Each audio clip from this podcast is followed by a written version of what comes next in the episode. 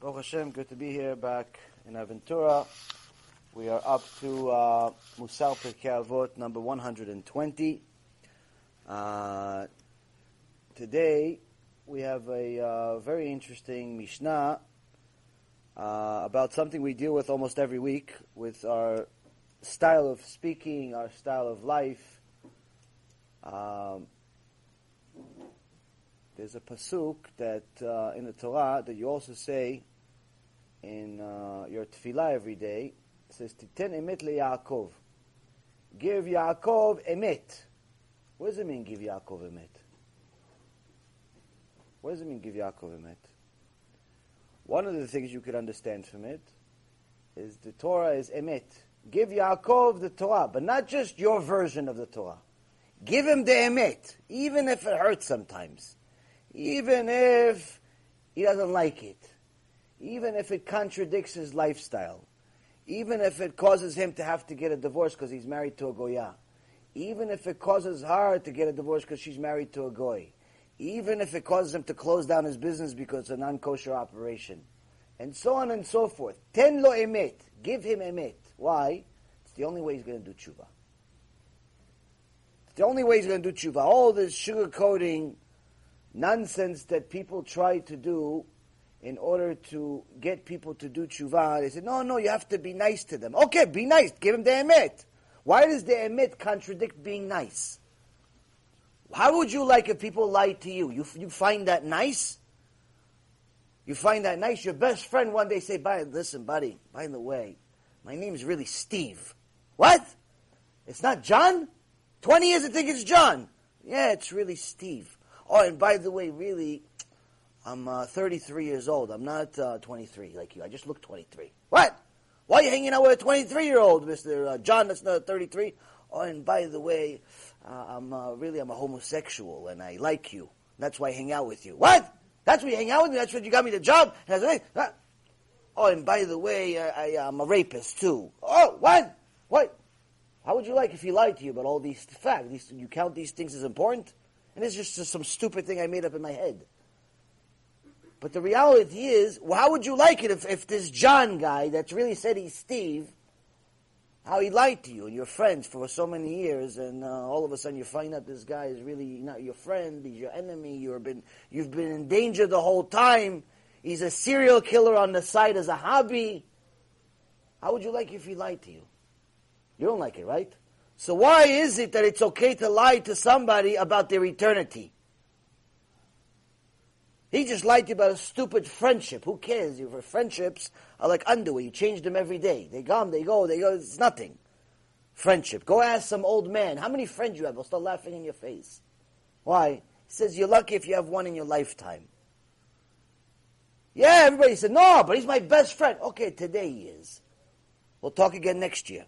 Five years, ten years, we'll see what happens. Friends change, Rabotai. No offense to your friends. It's just the reality of life. You get old, you start seeing stuff. The point is, Rabotai, is that a person needs to understand. He cannot take on the truth and keep it to himself and just decide, you know what, no, this, this is not for him. This is not for him. Titen emet li Yaakov. Give Yaakov emet. Give him the truth. Why? The only way. It's the only way. Now, this type of attitude is the very same attitude of Avraham, Yitzhak, and Yaakov. It's the very same attitude of Moshe Rabbeinu. Believe it or not, it's the same attitude of Aaron HaKohen, even though they said Aaron, Rodef Shalom, Ohev Shalom, he loves peace, he chases peace. What do you think? He chases peace with lies? What do you think? What, what, what, do you think? He's chasing peace with lies? There's no peace when there's lies. And one of the things Bezrat Hashem will show you today is a surprise.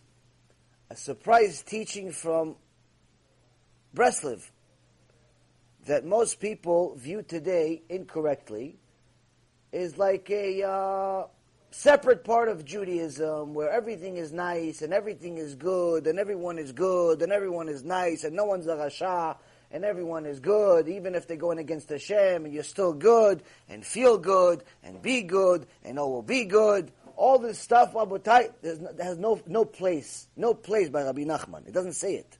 We went over it. It doesn't say it. And I'll show you some sources from Rabbi Nachman himself. Not somebody said that somebody said that somebody said that he heard from somebody that actually read the book what he said. No, no, from Rabbi Nachman himself, from his book. Because there's a lot of lies today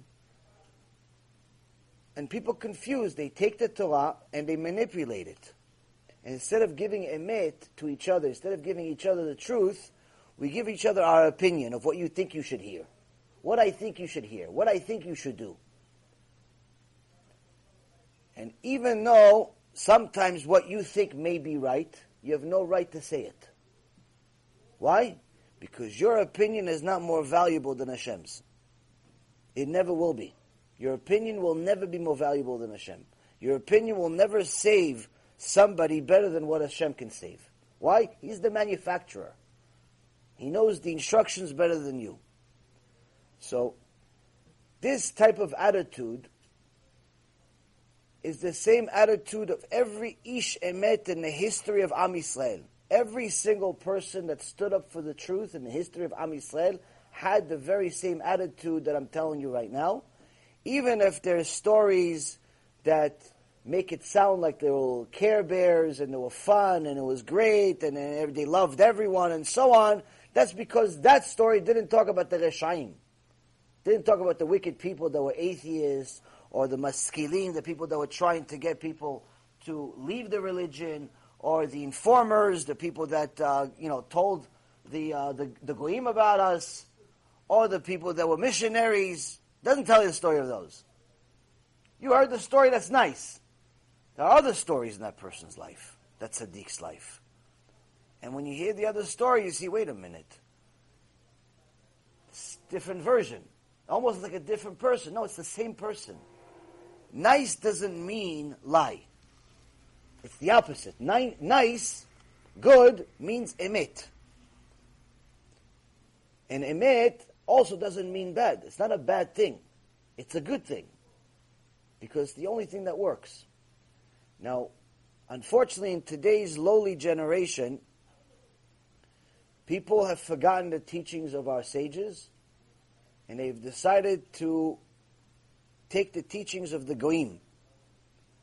People like Zig Ziglar and Tony Robbins and uh, other types of motivational speakers and so-called coaches that have made a lot of money, and they figure, oh, if they made a lot of money, it must be right. It must be true. It must be good to teach this. So now, instead of modeling ourselves after our sages that were holy of holies, we have now have a disease within our the religious community where rabbis are trying to portray the coaches and self-help gurus and all types of motivational speakers by manipulating the truth in order to fit what people hear in order to get fans in order to gain popularity today i got an email that was very disappointing I got an email from a well-known jewish organization that said we're promoting an event. Such and such person is going to teach people how to be coaches. Now, this is a Torah organization. This is not a sales organization. This is not a marketing firm. This is a Torah organization. Their, their job in the world that they chose for themselves is to teach Torah. But now they decided today to promote a actual event, a seminar to teach people how to become coaches. With the Kisui Rosh and everything. But we're going to be coaches instead. It's a shame that we're modeling ourselves after the goyim. We look like them, our clothes, our hairdos, our words, and if you notice, people ask me all the time, how do I know who to trust? How do I know? There's so many rabbis in the world. There's so many speakers in the world. There's so many rabbanites in the world. How do I know who to trust? It's very simple. Very, very simple. You need to know what you don't know, and you need to know what you know. Meaning, you don't know if they're wicked or righteous. And you're not going to know by their speech. A person can tell you all wonderful stories, but in reality, he could be the opposite of what he says. So don't think that if he speaks well, that makes him a tzaddik, including myself. Just because you, the way I speak, you like the way I speak, doesn't make me a tzaddik. Doesn't make me anything. It makes me a human being that speaks, and not a monkey who doesn't speak. So the way somebody speaks does not make them a tzaddik. The way something, someone looks also doesn't make them a tzaddik. There are plenty of rapists and pedophiles that have payers longer than the floor. Plenty of them. There are plenty of women that look like they're righteous, but in reality they're more like Izevil from the Tanakh. There's one particular so-called Rabbanit in Israel that has dance parties with men. On stage, she dances with them while blowing the shofar. She blows the shofar and dances with men on stage with a kisui rosh, not even a wig. Kisui rosh she has, but she's dancing with men on stage. There's plenty of those. Every week there's a new one. Every week the, the, the, the sewer spits them out. Every week. So the way someone looks and the way someone speaks does not make them a righteous person and not a righteous person. Sometimes you're going to see somebody without a beard and doesn't even look so religious. You see, once he starts talking, Kodesh Kodeshim, Holy of Holies. Looks can be deceiving. So, first and foremost, understand that. The second thing is, is to understand that there there's only one way. There's only one way to know whether you can trust that person or not. It's not going to be by their looks. It's not going to be by their speaking ability. It's not going to be by their gender. It's not going to be by where their sect is and what their tradition is, Sephardic, Ashkenazi, Yemenite, Litvish, this one, that one, Hasidish, whatever it is. Has nothing to do with that. There's only one way. Do you have sources for what you say? Does anyone verifiably good, verifiably acceptable. Say what you say. Meaning, does Rashi agree with you? Does the Rambam agree with you? Does the Ben Ish Chai agree with you? Does the Rav agree with you? Does Rabbi Akiva agree with you? Does Moshe Rabbeinu agree with you? Or is it just your opinion? If it's your opinion, please take it. There's a toilet right over there. Put it over there. Give me what they said. Why? Because them I can trust. You, I don't know. Them I can trust. Why? Hashem signed off on them. You, I don't know who you are. That's the only way, Rabotai. If they have sources, they tell you the sources, not just say, I have sources for this, like actually show you the sources, like we tried to do, then it's easy for you. Your job is easy. Why? All you gotta do is write down the source. Oh, Gemara, what did he say? Brachot. Okay, you write down Brachot. What page? 14a. Okay, 14a. And later on, you want to check it, you go home, you open the Gemara. Oh, look, it says what he said. If, let's say, he made a mistake in the source, because obviously things are off the top of our heads, we make mistakes, we're human at the end of the day. You say, listen, I didn't find, don't assume, oh, he's a liar, he's a thief, he's a korach, he's a, no, hold on. Hey, listen, uh, uh, you said this such and such, I went to the page, I couldn't find it. Oh, I'm sorry. There could be a mistake. What? Oh no, it's the wrong page. It's not 14a. It's actually 14b. It's 17a. It's the wrong. Whatever it is, there's mistakes. Mistakes have made. But if you want to, if you want to do yourself justice, you want to do yourself service, write down the sources. Go check it. Why do I tell you to go check it? Because once you know for sure that it's in there, that means God said it. Once God said it, once you know for sure God said it, the price changes.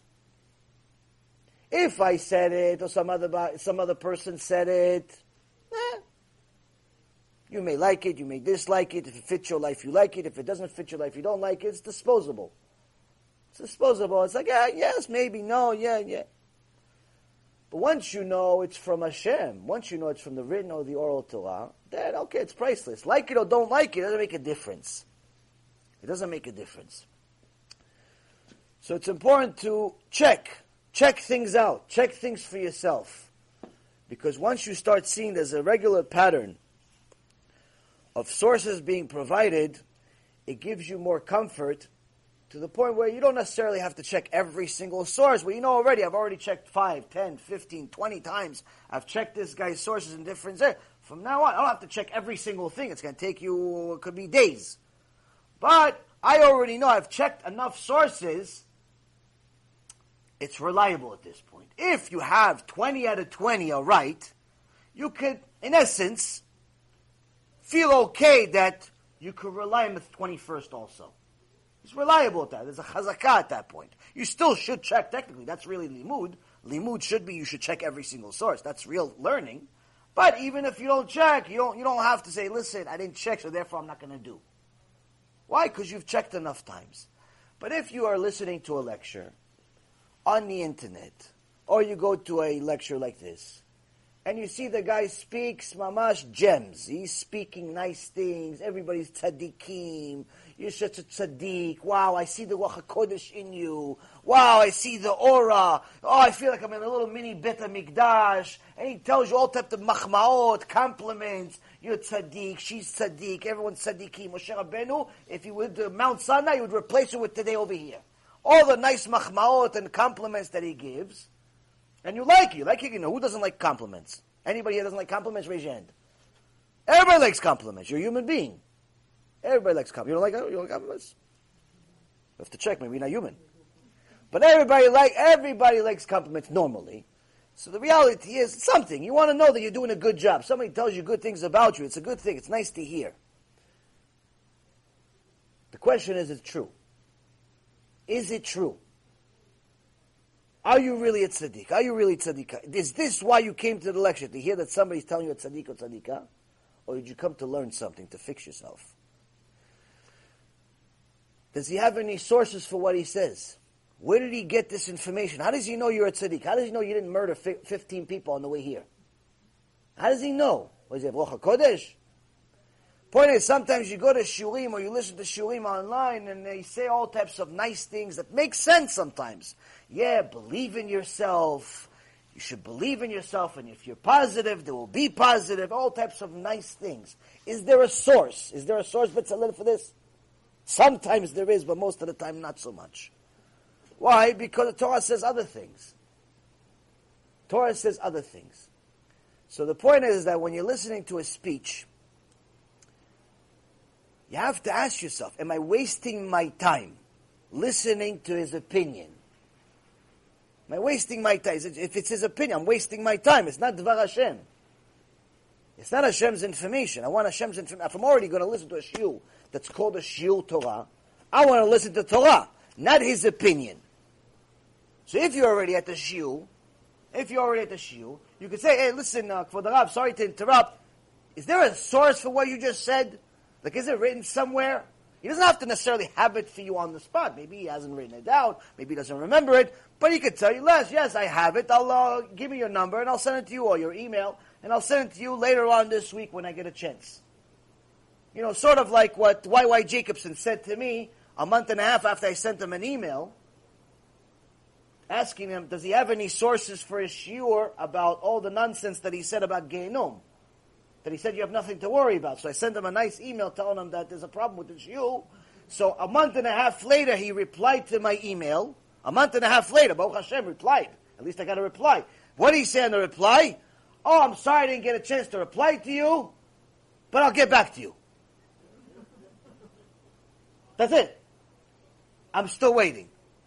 I'm still waiting for the actual reply. He replied to me to tell me that he's going to reply to me.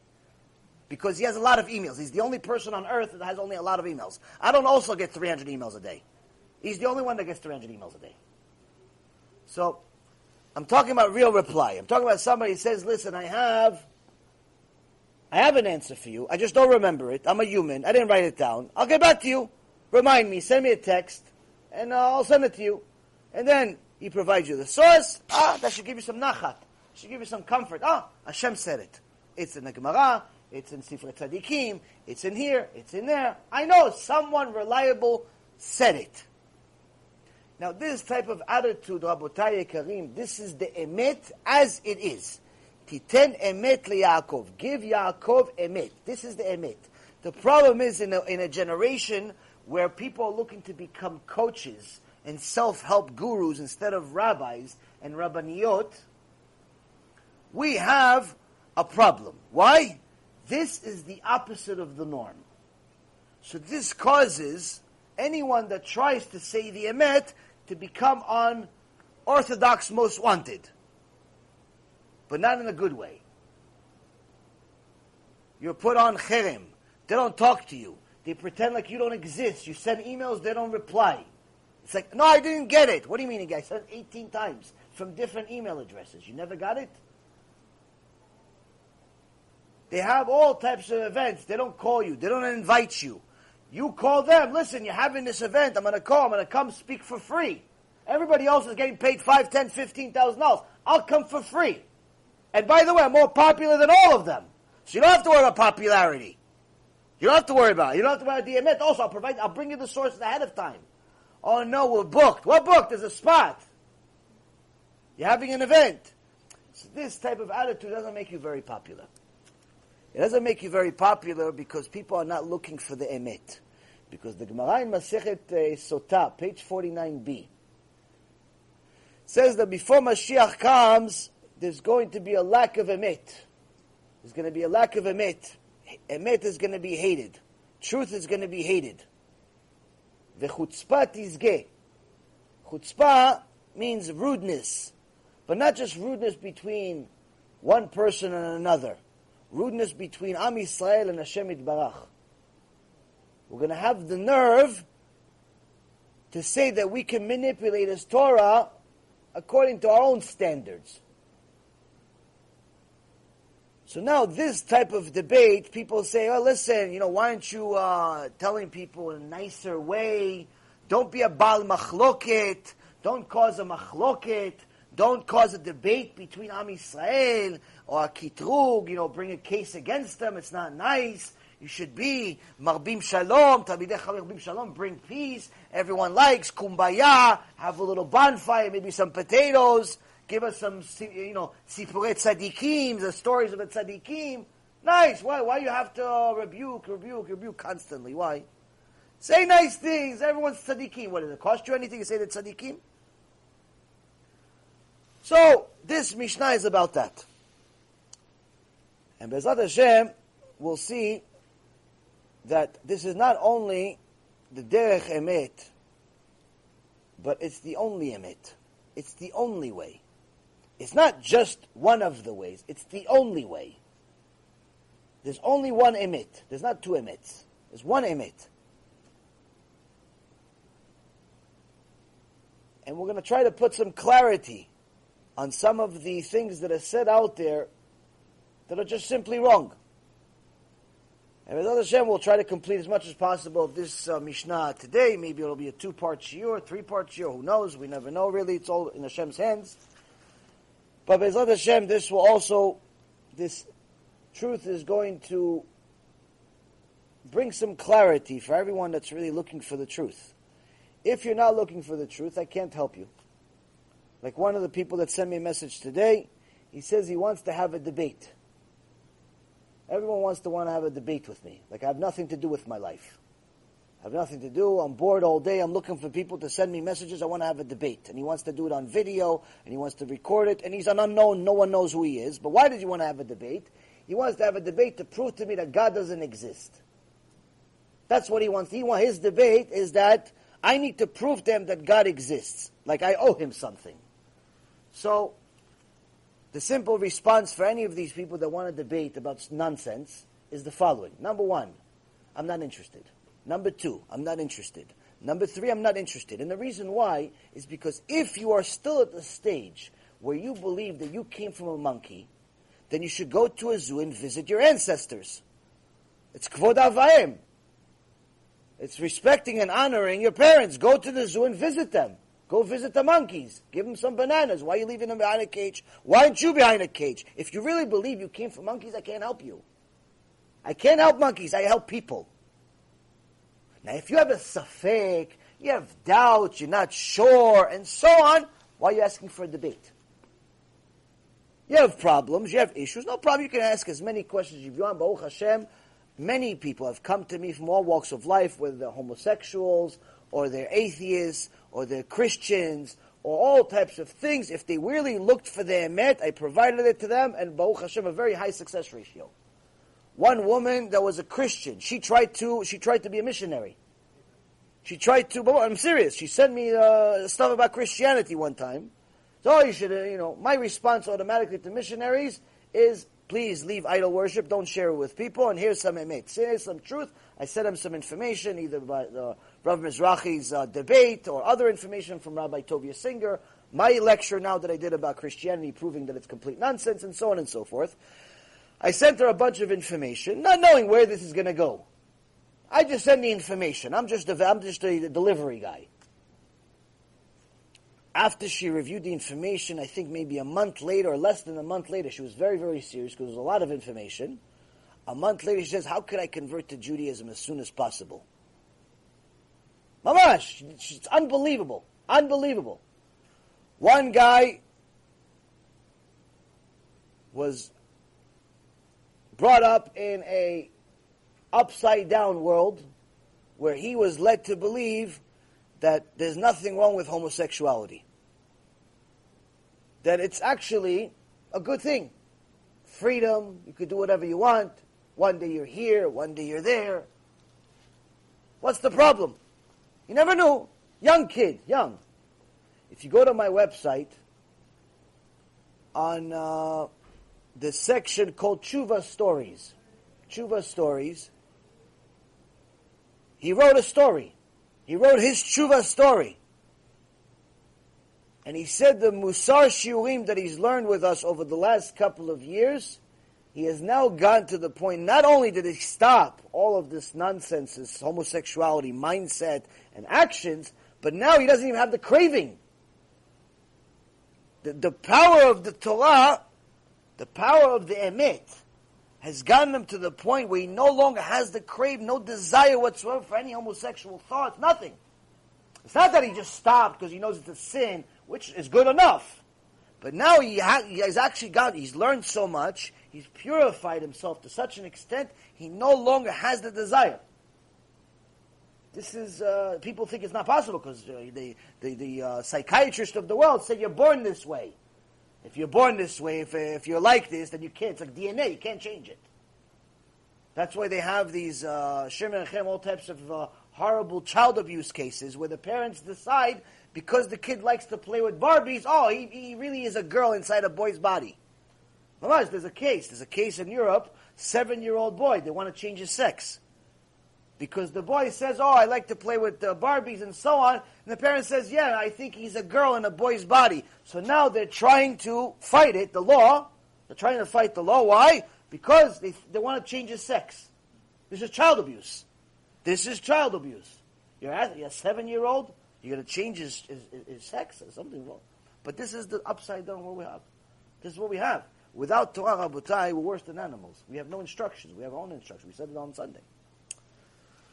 So, the emet has an extraordinary amount of power. The emet has such power to do things that could rewire your brain in such a wonderful way that you will never have a single doubt in your mind. Even the things you're not sure about, even the things that you really don't know why it's happening. Why did you get into an accident? Why did you lose the money? Why is your wife yelling at you? Why is this? Why? You don't really know the answers for everything, but you know it's all under control.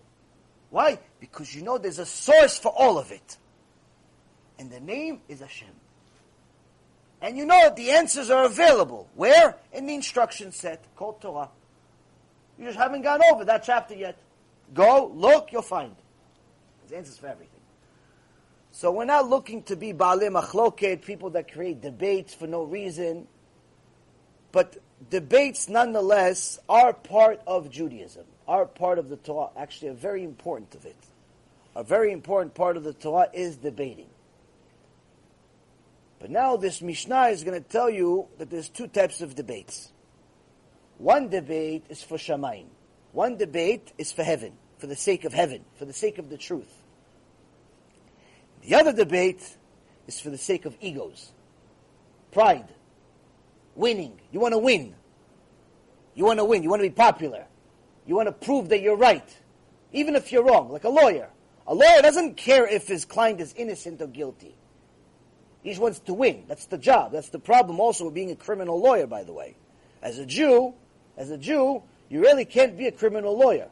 Because you have to defend, them according to the law of the land, if you take on a client, you have to defend them. Now, if you find out that your client is really a criminal, and he's not innocent, you still have to defend him. That's a problem. That's a very serious problem. You cannot defend him if you're a Jew. It's not a good job for a Jew. So now this Mishnah in Avot Hey Chaf 520 says here these are the following two types of debates, disputes. כל מחלוקת שהיא לשם שמיים סופה להתקיים. ושאינה לשם שמיים אין סופה להתקיים. איזוהי מחלוקת שהיא לשם שמיים? זו מחלוקת הלל ושמאי. ושאינה לשם שמיים, זו מחלוקת קורח וכל עדתו. Translation Any dispute that is for the sake of heaven will have a constructive outcome. But any dispute that is not for the sake of heaven will not have a constructive outcome. We'll explain obviously what this means by constructive outcome. What sort of disputes were for the sake of heaven? The dispute between Hillel and Shammai. Which disputes are not for the sake of heaven? The disputes of Korach and his entire company. So here we see that there are two types of disputes, two types of debates that are very, very critical parts of our Torah. The two examples that are given to us are examples that almost every Jew has heard about, religious or non-religious. Every Jew has heard about Bet Shammai and Bet Hillel. Hillel and Shammai were chavruta, were one of the zugot that they studied and studied and studied the emet and had difference of opinion, difference of opinion on over 300 issues. Many times they agreed. But the parts that are specifically highlighted in our oral Torah, in our Talmud, in our Gemara, are the debates, are the ones where they disagreed. But they disagreed to such an extent that in some cases, they were on complete opposite ends of the spectrum. And in some cases, the passion between the students of Hillel and Shammai got to such a high extent that you would think they were enemies. Like, for example, if you look at the Gemara Masechet Brachot, they debate. They debate. Sani, you read this already. You passed this section already, where it says the debate about Kriyat Shema. When you say Kriyat Shema, and the debate is, there's a few different debates about it. One of them is, are you supposed to say Kriyat Shema sitting down or standing up? Sitting down or standing up? Shammai says you should stand up. Hillel says you can sit down. Such a big deal? Sit down, stand up. Ah, do whatever you want. Lay down. What, What's the problem? The debate got so heated. Actually, I think it's the opposite. Uh, Hillel said, regardless, both of them are the same, and Shammai said you should sit down. Either way, at one point it says, anyone that sits down, specifically because I think it was Shammai that said it, should be cursed from heaven. Shem Yirachem. Ho! I'm just trying to learn some Torah over here. What do you want for my life? Sitting down, standing up, sitting down, standing up. You're going to curse me from heaven? Not if you stand up or you sit down just because, but because he said it. Passionate, passionate. So you would think these are bitter enemies. But yet, if you look at the Gemara in Masechet Yevamot, page 13b, you'll see that Bet Hillel and Bet Shammai regardless of all of their machloket, regardless of all of their debates, their heated debates, they showed the best proof in the world that they are for heaven. Because even though they actually even debated about the issues of arayot, issues of sex, issues of intimacy, meaning these are different things that are the difference between life and death. One thing could be a mitzvah, and the other one says, no, it's a sin, it's gilui arayot, it's death penalty. They even debated on certain things like this, very, very touchy subject. Said even though they debated about such touchy subjects like arayot, they still allowed their children to marry each other. And in fact, that was the goal. Get their children to marry each other. That was the idea. Oh, you're going to marry uh, Shammai's daughter? Oh, Shrecha. Well, no, it shouldn't be uh, some other rabbi. No, no, no, Shammai, the best. But you debated him last week. That's different. We're debating for the emet. We're trying to arrive at the emet. I love him. He's my brother. Today, this is, sounds like a chidush. You're debating him, but you like him too. How could it be? You're supposed to hate him, no?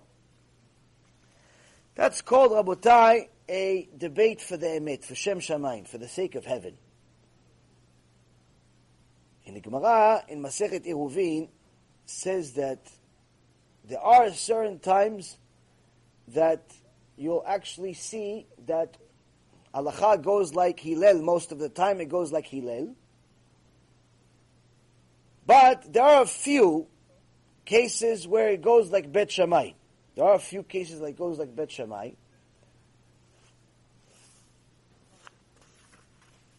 And as a matter of fact, the Chida, the Chida quotes the Ritva, who reports in the name of some Kabbalists of his time that one of the things that we know from generation after generation is that when a Mashiach comes, even though all of the halacha for the most part is going by Bet Hillel, when Mashiach comes, we're actually going to switch we're going to go by Bet Shammai.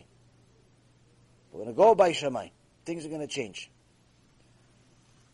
But regardless of that, one of the purposes of this Mishnah is to teach us that regardless of whether it's Bet Shammai or Bet Hillel, a person that learns Gemara, a person that learns the halachot, a person that learns the details, starts seeing that really, Elu ve'elu divrei Elokim chayim.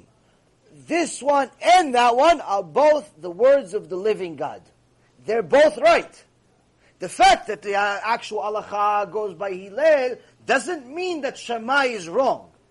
Chas v'shalom for a person that thinks such a thing. It doesn't mean Shammai is wrong. It just means we go by Hillel. And that's something you're only going to learn through understanding who we're dealing with here. On the other hand, the other example is the example of Korach ve'adato. Korach was very wealthy. Korach came from a very good family, was a Levi. But Korach wasn't happy with his share. He wanted more. It wasn't enough that he was the richest man of all time. He wanted more. It wasn't enough that he was a Levi. He wanted more. So, how do I get more? Everybody loves Moshe Rabbeinu.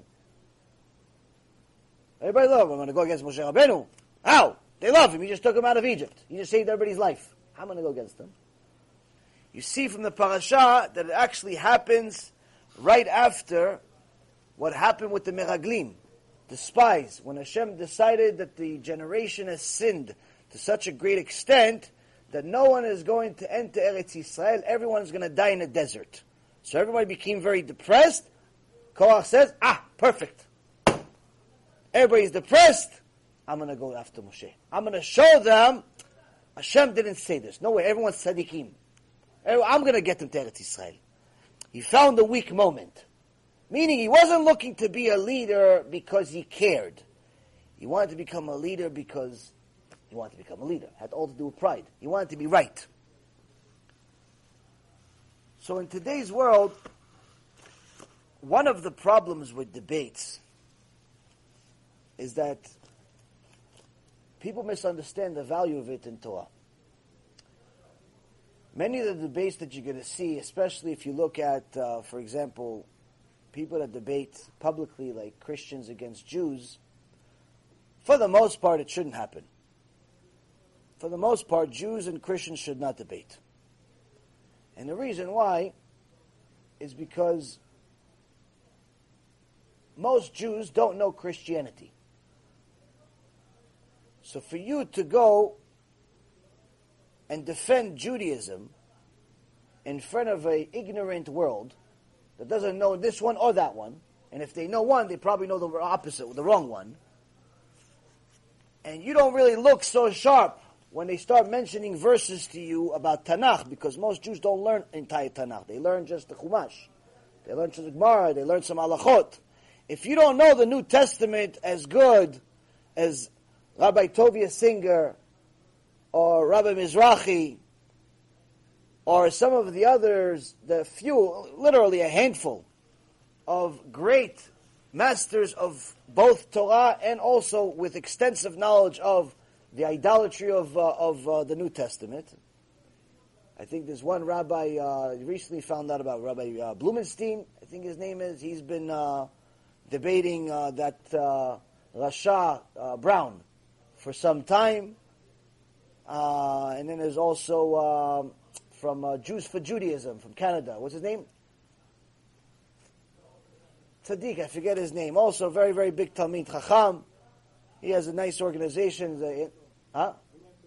Blumenthal is one. No, but there's another one. There's a um, Skobac, Skobac, Rabbi Skobac. So these people know both the Torah and they know the New Testament. They're allowed. They have straight mind. They have straight knowledge of both, extensive, no problem. But most people that debate, you see some of these debates online, it's Chilul Hashem. It's desecration of Hashem's name. Why? Because some rabbi decided he wants to get an audience, maybe a few donations, maybe he's going to become popular among some goyim or something. He goes to, uh, he goes and he tries to debate, and uh, the guy eats him up. And he looks like an idiot and he makes the Torah look foolish. So for the most part, most of these debates shouldn't happen anyway. Second of all, everything has already been said. Everything has already been said. Whether you want it said from today's words from the rabbis that I mentioned, or you want it to go all the way from the debates of the Ramban, almost 900 years ago. You read the book, you see all the questions they answered already 900 years ago. There's nothing new under the sun. There's no point from further debate. They can't go. They cannot prove that Christianity has any validity. After you look at these questions, there's hundreds and hundreds of unanswered questions. I think it's like something like 800 unanswered questions about Christianity. Once you have one, there's already a doubt in the entire religion. When you have 800, you still believe in this nonsense? There's no debate to be said. But even if you want to continue debating you have to ask yourself a question. What's the point? Why are you debating? For what? What, what is it going to give you? Well, are you looking to win?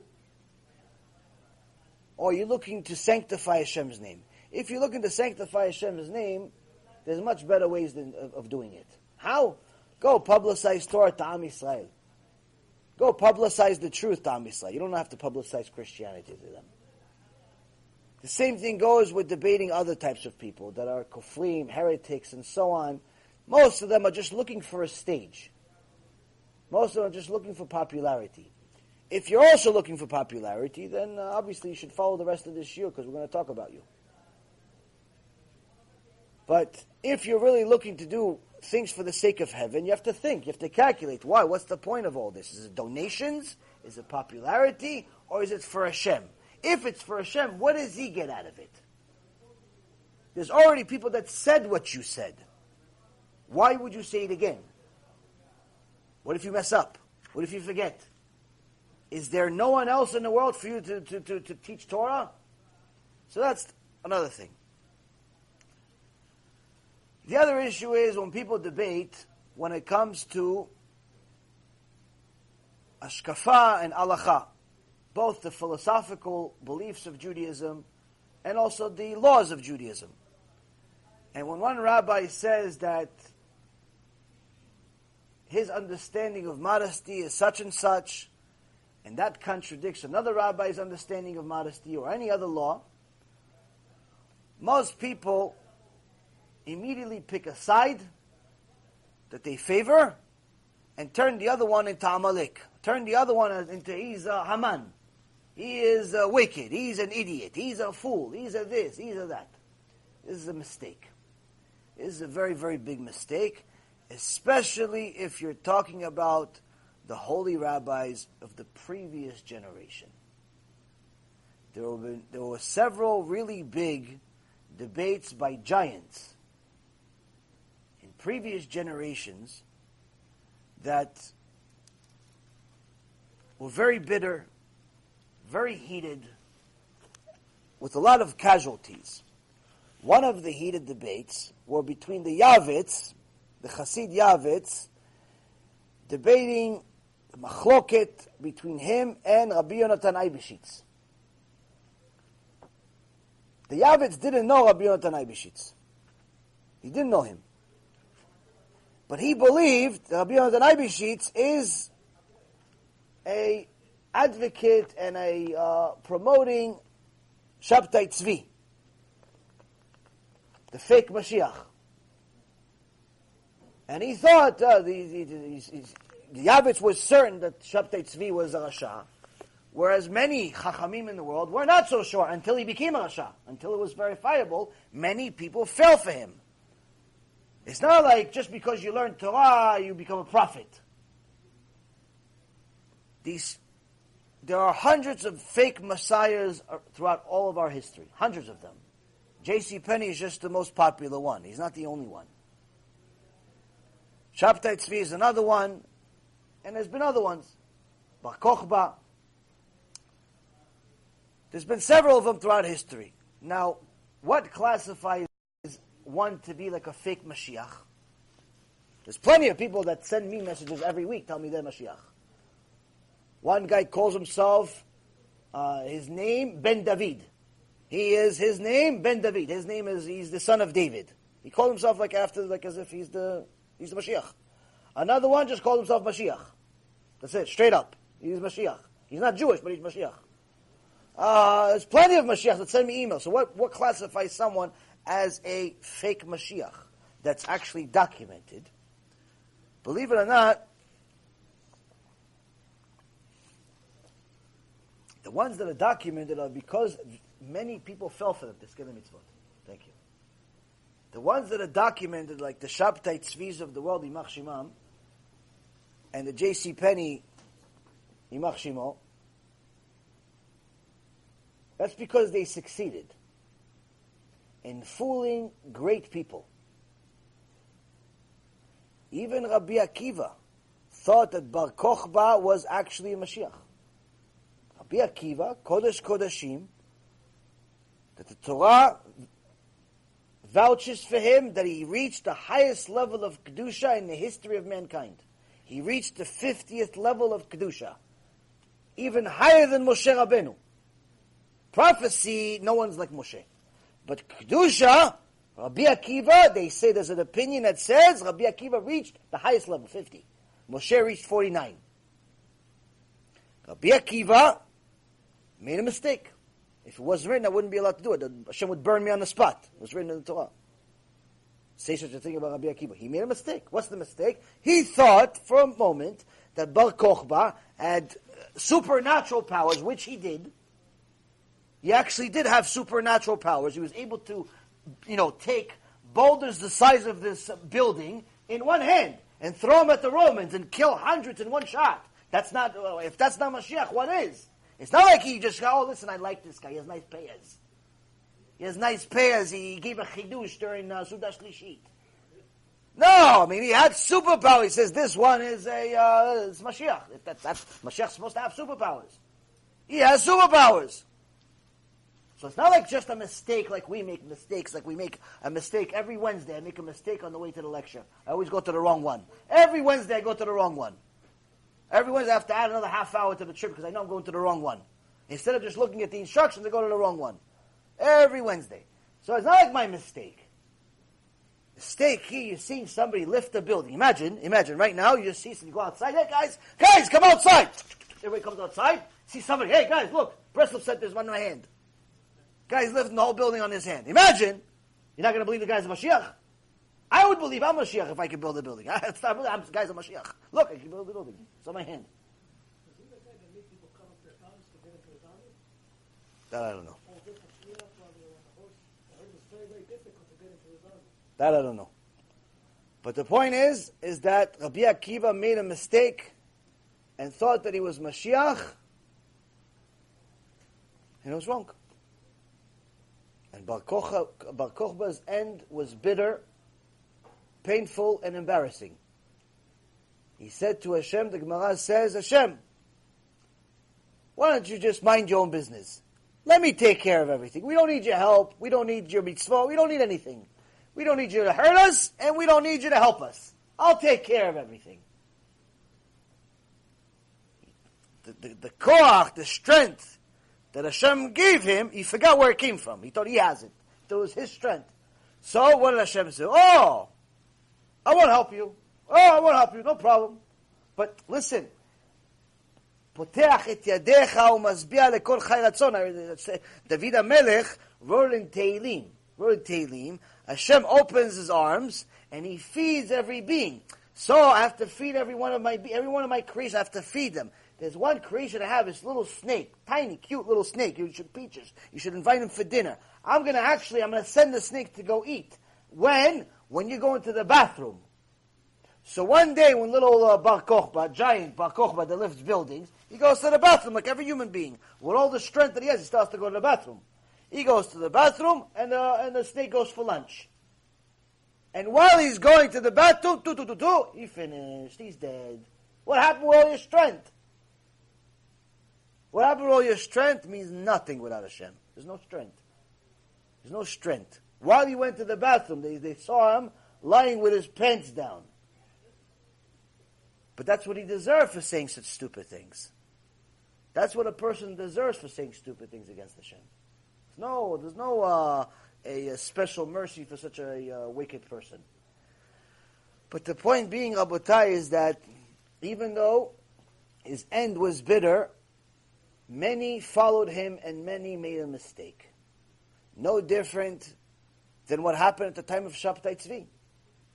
Many fell for him, made made a mistake. And some of the great minds, some of the most righteous people in history believed he was really Mashiach. The amount of genius that he had didn't seem like it was human. We're thinking, oh yeah, he probably like was able to like add big numbers together. Oh yeah, was probably like able to like you know make cool magic tricks. No, somebody came to Shabtai Tzvi and told him, listen, I have an enemy. This guy is trying to mess with me. He goes, oh, tell me his name. Tell me his name. Okay, don't worry, he's dead. What do you mean he's dead? He's here. You're, you're, you're, you're in Egypt, in different countries. Yeah, don't worry, he's dead. They go, they went, they checked, the guy died. They go, they went, they checked, the guy died. You're not going to believe the guy's Mashiach. That's what it says. Mashiach is going to kill with just a word.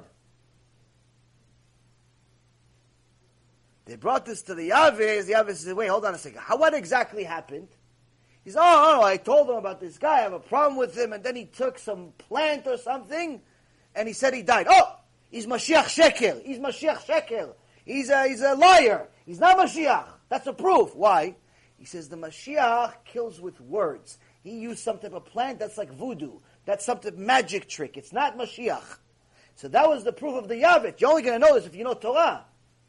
He used some tricks. That's not Mashiach. Mashiach kills with words. Words alone, no magic tricks, no uh, plans, no dolls, no nothing. Words. He used something, he's Mashiach Sheker. He's a fake, fake Mashiach, false Messiah. But still, some people didn't know this and fell for it, unfortunately. But the debate between the Yavitz and Rabbi Yonatan Eibeshitz was not because of an ego, I'm right and you're wrong. Chas v'shalom that a person would think that. It was for the emet, it was for the truth. One believed Mashiach came, the other one said no. One believed this is the truth, the other one said no. They weren't fighting against each other. They were fighting for the emet, just like every other sage in history. The students, on the other hand, were a problem. Why? The students didn't care about the emet so much. They cared about winning. And that's why Rabbi Shlomkin Mizvil, Alav Shalom, who died in 1945, so this is not too long ago, was from the Chassidut of Zvil. Today it's Ukraine.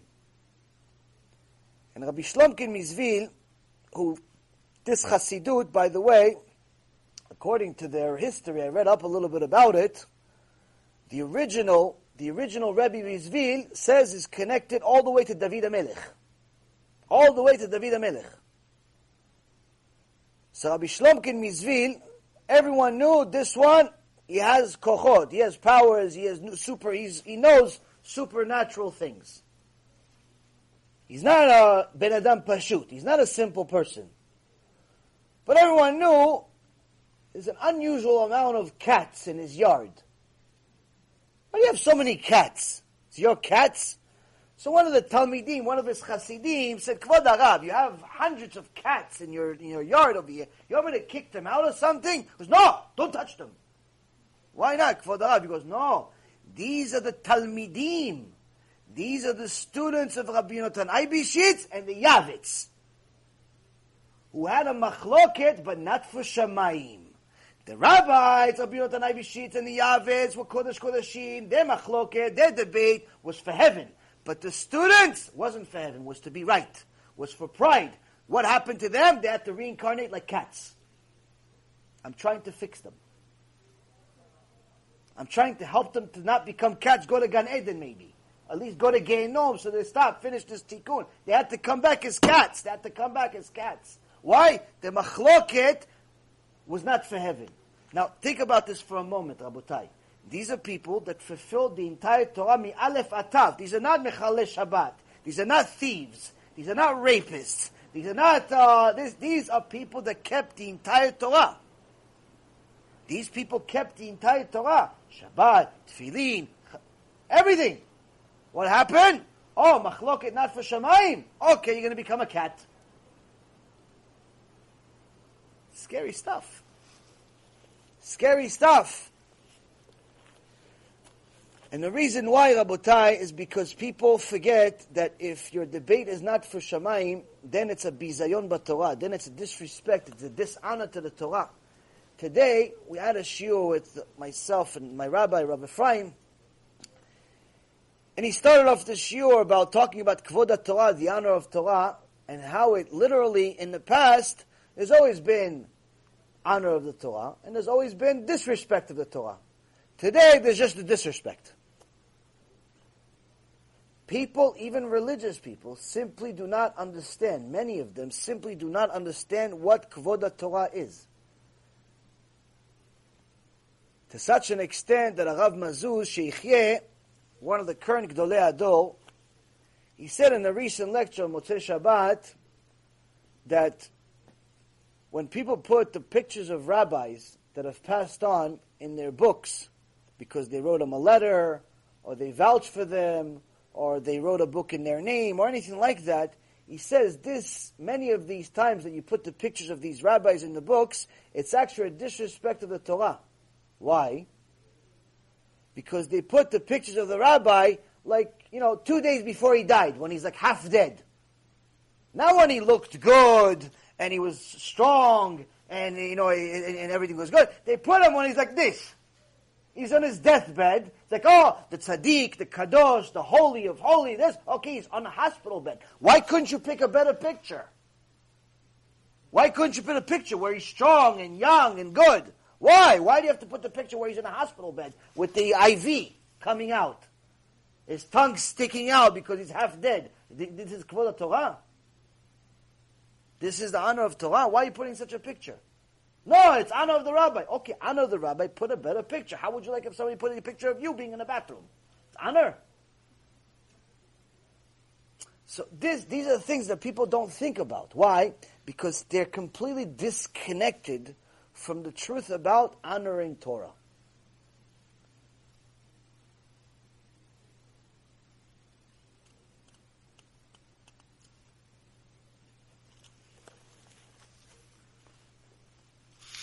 So the Mishnah starts off with a very, very straightforward statement. כל מחלוקת שהיא לשם שמיים סופה להתקיים. Any dispute that is for the sake of heaven will have a constructive outcome. The Rambam explains that the constructive outcome of a dispute for, that's for the sake of heaven refers to the fact that even the view of the opinion that's not adopted, meaning the opinion that, in essence, in our words, our simple language, lost, will still be remembered and discussed.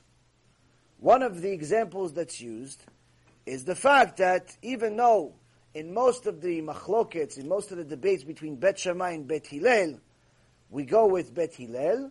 One of the prime examples that the side that's not adopted will be remembered is actually that at the time of Mashiach, we're going to go with Bet Shammai. Now,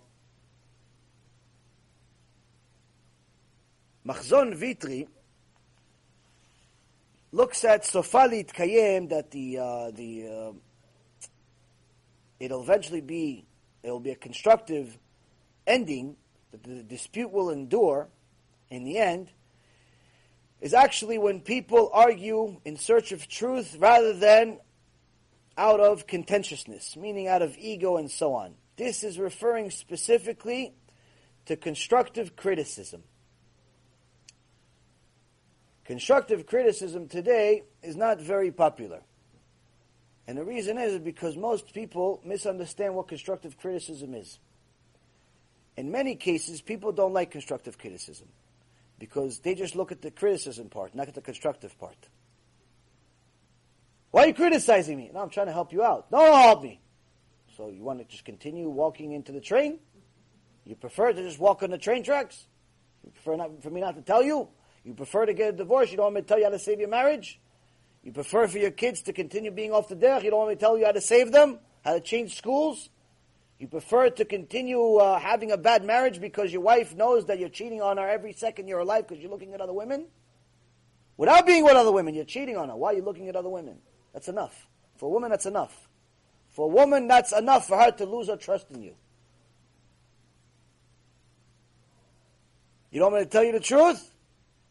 Oh, oh, neither you say it, it sounds constructive. Oh. But the point is that many times people don't want it. And this is not new. This is not new. This is actually written in Tehillim. In Psalm number 50,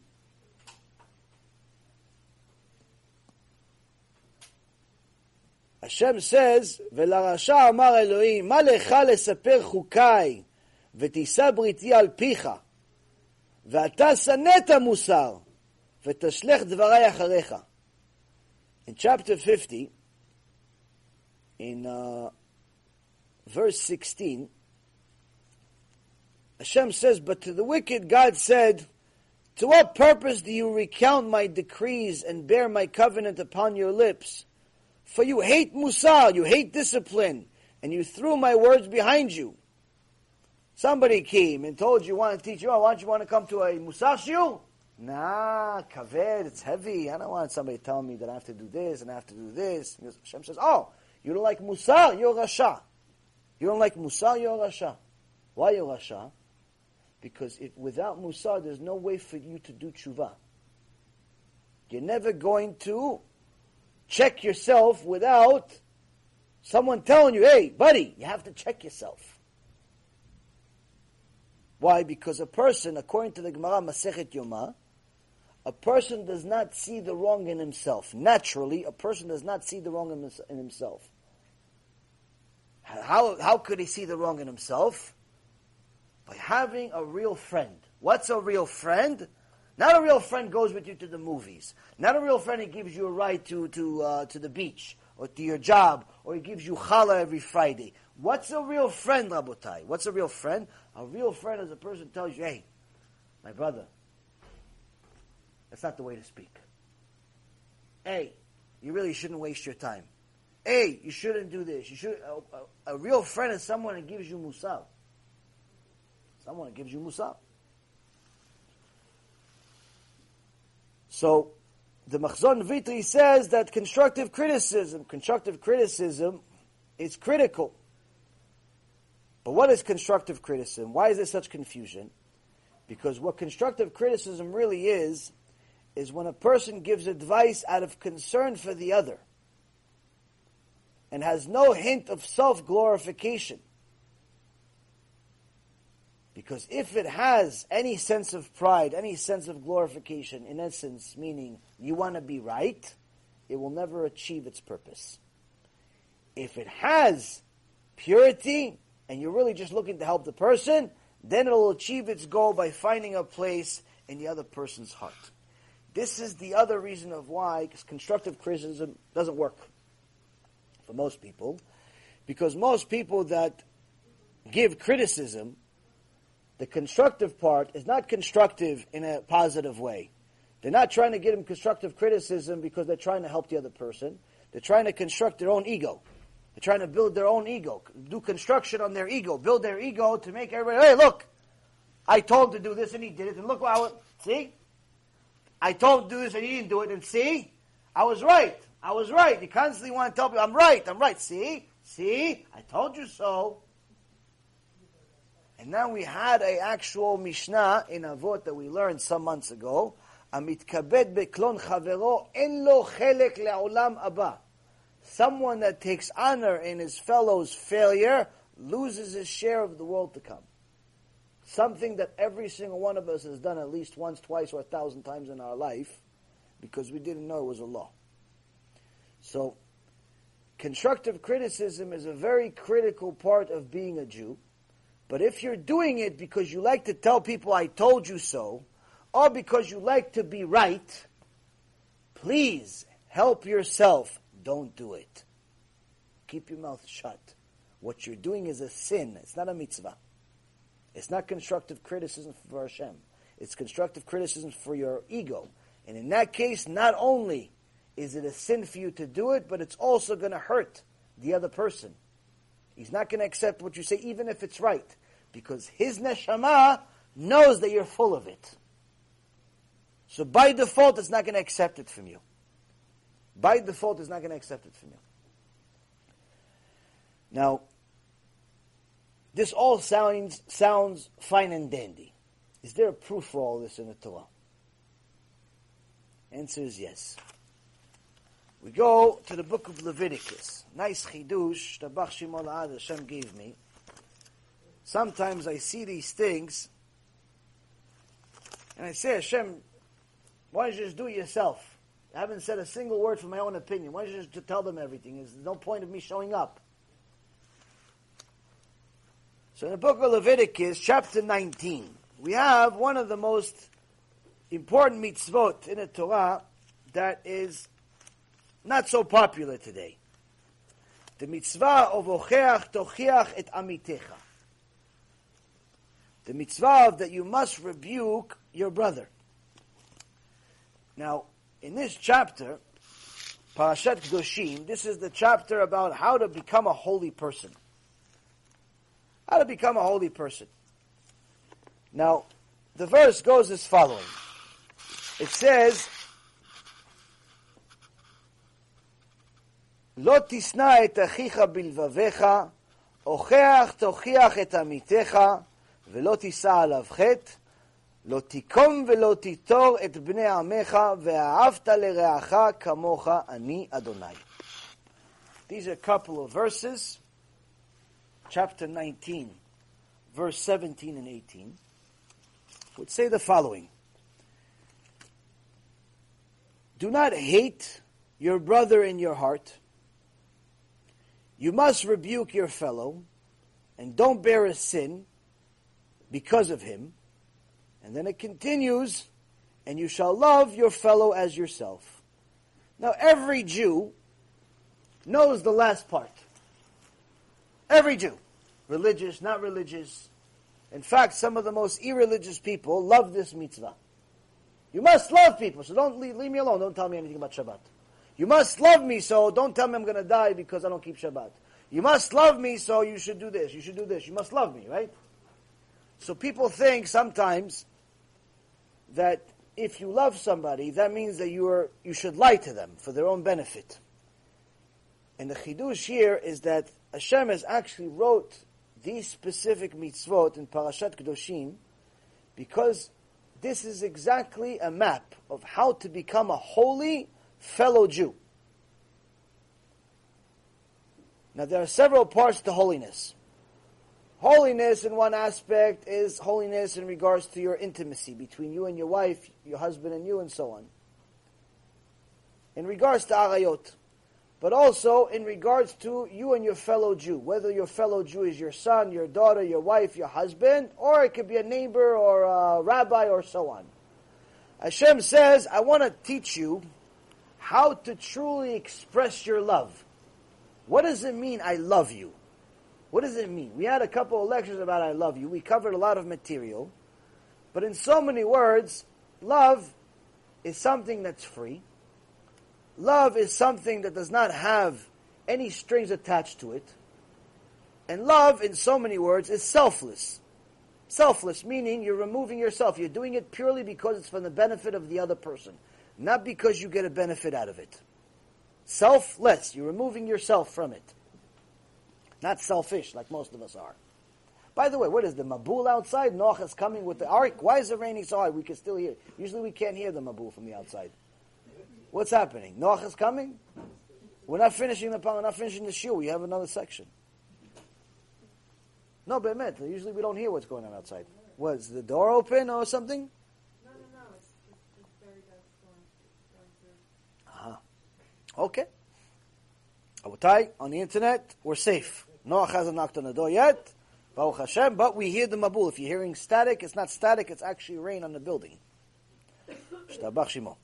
Okay, so here, here we have an instruction, a map, a manual, a manual of how to love your fellow Jew, right here in these verses. And this is how it goes. You have to understand how to read the verses. It starts off with the mitzvah of don't hate your brother in your heart. It ends off with the mitzvah of you must love your brother. So don't hate him. Shouldn't that mean if I don't hate him, I love him? No. Don't hate him is one thing. Love him is something completely different. There's one thing that's connecting. Rebuke him. How is rebuking him going to get me from not hating him to loving him? So, I understood this as follows, and I know it's right. Don't hate your brother by keeping the truth in your heart. It says, don't hate your brother. The verse actually says, don't hate your brother in your heart. How you hate your brother in your heart? Because you have the truth in your heart. You know that you're not allowed to drive on Shabbat, and he doesn't. You know that you're not allowed to be with a uh, intermarried, and he doesn't. You know that you're not allowed to be immodest, and she doesn't. Don't keep it in your heart, because keeping it in your heart makes you evil. Because that person is going to die one day, they're going to go to Olam Ha'emet. She's going to show up in front of Hashem. And Hashem says, why did you go against me your whole life? I gave you 70, 80 years. I give you eyes, ears, nose, parents, kids, money, house, food, everything that you could possibly want throughout your life. And never once did you do what I said. No, no, why? Why do you say that, Hashem? Look, every day you made people sin by the way you walk around half naked. Every day you made people sin by your behavior, by your words, by your this, by your that. Uh, why? She goes, well, I don't know. My religious friends never told me. Uh, so I never knew. Oh, you mean your, your enemies? No, no, my friends. No, no. If they didn't tell you the truth, they're your enemies. They're not your friends. They hate you. If they don't tell you the truth, they're not your friends. They hate you. If you have a friend that knows that Hashem Yerachem, your wife is cheating on you, and he keeps it a secret, he hates you. He doesn't love you. Oh no, I don't want to ruin his marriage. What do you mean you want to ruin? It's already ruined, you moron. It's already ruined. She's cheating. He's cheating. Someone's cheating. Keeping the truth is not a favor. Hashem says, don't hate your brother in your heart by keeping the truth. And then it continues and it says, you must rebuke your fellow and don't bear a sin. What does it mean you must rebuke your fellow and don't bear a sin? Okay, so tell him the truth. So what does that have to do with bearing the sin? Ah, the Gemara in Masechet Shabbat says, what happens if you don't tell him? What happens if you know that you're not allowed to walk around immodest and your friend is immodest? What happens if you know you're not allowed to eat pork and your friend's eating pork? What happens if you know you're not allowed to drive on Shabbat and your friend's driving on Shabbat and you just decide, no, no, I'm not going to tell him. Let him figure it out on his own. What does the Gemara say in Masechet Shabbat and a few other places in the Shas? What does it say? You bear the sin the sin of Chilul Shabbat, the sin of immodesty, the, all the sins that they're doing and you didn't tell them and you know, now it's your sin. It goes into your account. They also get punished for it, but so do you. You're also counted as a Mechalel Shabbat and Shamayim. And that's what this verse is telling us here in the second part. Rebuke your fellow and don't bear a sin. What does it mean, don't bear a sin? Don't bear the sin on yourself. Why are you going to make yourself a sinner?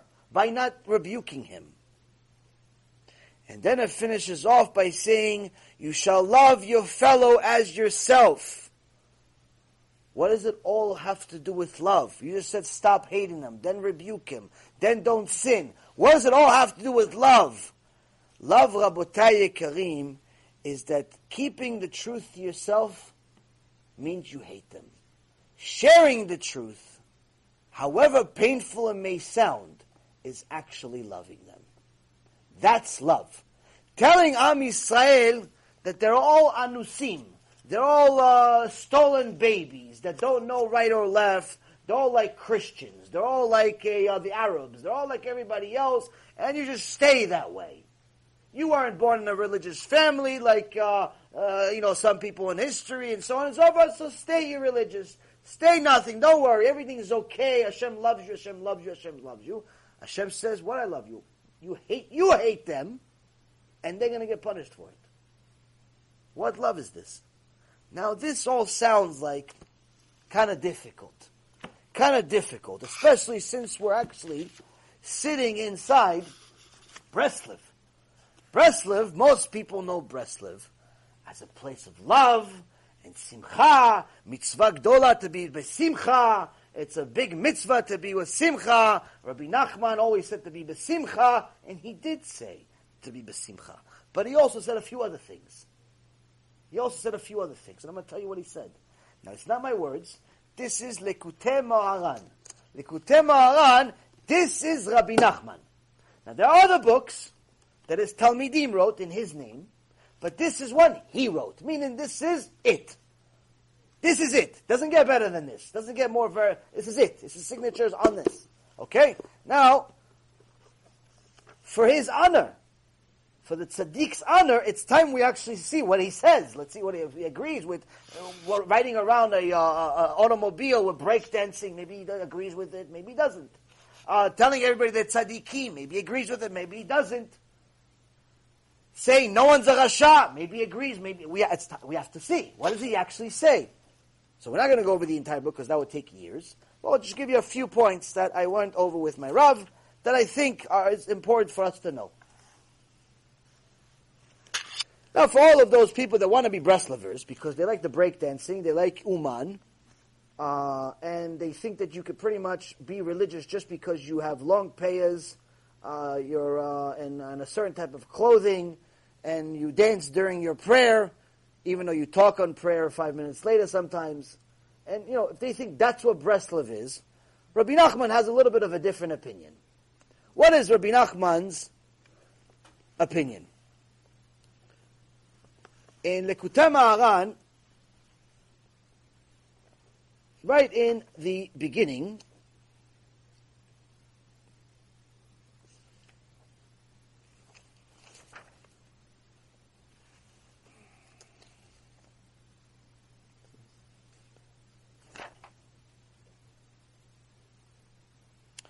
in Torah Chet Vav. It says, ולבוא לזה להפריש ולהבדיל ולבטל הרע מהטוב. It's important to decipher between the evil and the good. Here, Rabbi Nachman already tells us that evil does exist. Unlike what some fools think that he just destroyed the Yetzer Hara, some people actually say this. but Rabbi Nachman destroy the Yetzer Hara, there's no more Yetzer Hara in the world. So the fact that there's murderers, rapers, pedophiles, uh, war, disaster in the world, that's like a figment of our imagination. Doesn't exist.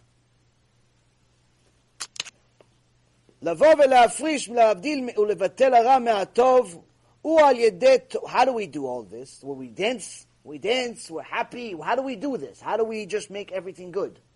Is it by dancing? Is it by going, yeah, yeah, yeah, during the prayer in the morning, uh, you know, for no reason whatsoever, you're just dancing? Is that, that, that how you do it? Is that how you bring good to the world? Is that, because I see, I remember. I went one time to a Breslov, I prayed with them, after a uh, really long shiur or long night. Every day I was very very tired. So I really want. I, I studied the whole night, Baruch Hashem, with a few people, and it was kind of you know I wanted to go home. You know, tired. I just studied for 15 hours straight. I'm tired. I want to go home. So let me get through the prayer. An hour finished. Baruch Hashem. Not three hours. So one time I went to a place and they, they, they prayed for three hours. I want, I, I didn't know. My eyes were bleeding already. Like, come on, no, Rabotai. What's the prayer? Everybody's dancing. Is that how you bring Mashiach to dance? I want to know. So let's see what Rabbi Nachman says. על ידי תורה ותפילה ולימוד תורה יהיה ללון ולעמקל של הלכה. אינו ללמוד פוסקים, כי יש בתורה אחיזת הטוב והרע. He says and he clarifies for all of those people that just want to read the little Breslev little booklets and they think that they're Breslevers because they read the little booklets or they read what the website said. They get the little uh, text message or email every day, and from Breslov, and they think, oh, I'm a Breslover. I do it, but I do it. I'm in the middle of the farm, in the middle of the woods every day, and I'm in the middle of nowhere, and I talk to Hashem, and I'm a Breslover. No, Rabotai. That does not make you a Breslover. That just makes you somebody that's bored and goes into the woods, and you may get a tick on you at some point. You should be careful. You should put some spray or something. But really, how do you what, what do you how do you become a Breslover? How do you become a Talmid? How do you become a Talmid of Rabbi Nachman? He tells you exactly. It's through Torah and prayer. What kind of Torah? Can I just read the little booklets? No. Limud Torah, this, this Limud Torah, what is it? Le'amka, deep Torah. What kind of deep Torah?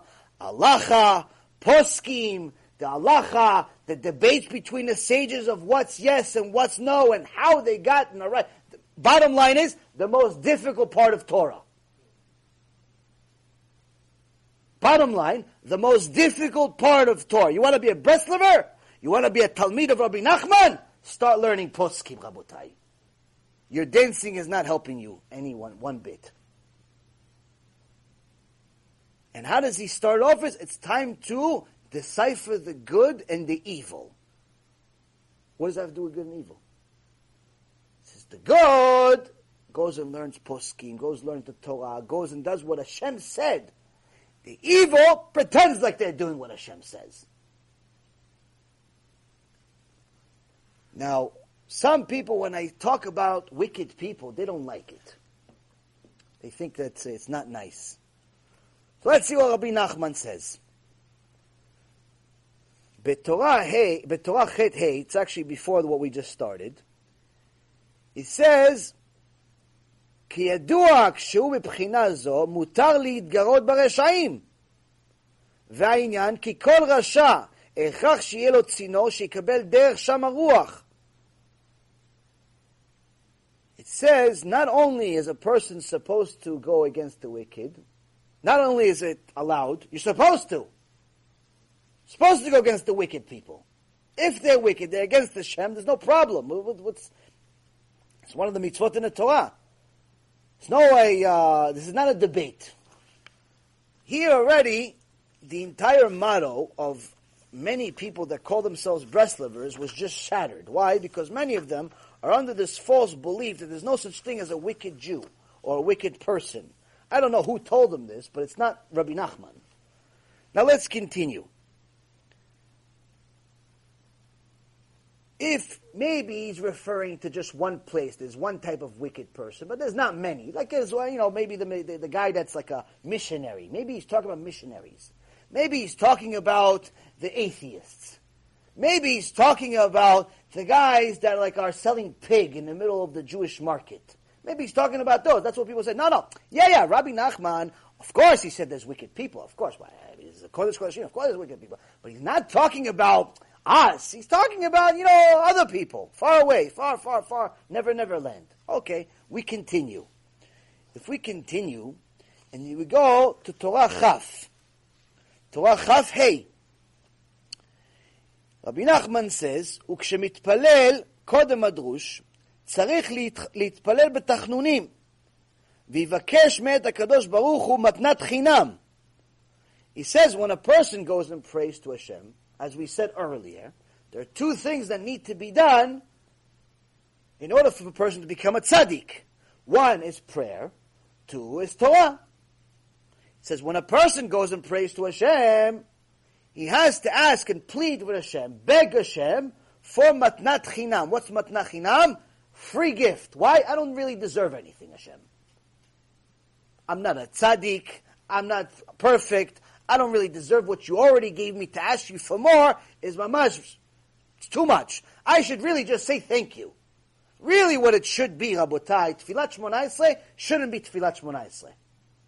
Tfilat Shmoneh Esrei is 19 prayers. Even though it says 18, it's 19 because the Chachamim added the 19th one to go against the evil, go against the wicked people.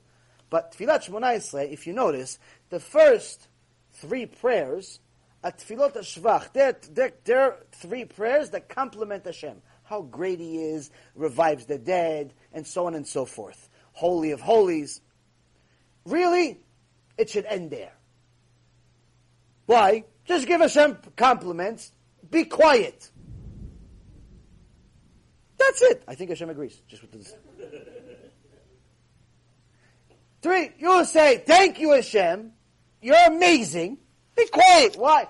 Who are you to ask for anything from the King of Kings? What, he works for you? Oh no, Hashem, give me parnasah. Why? If I want to give you, I'll give you. I need your instructions to give you. That's really what it should be. But because he's our father and not only our king, he's our king, but also our father, we're allowed to ask.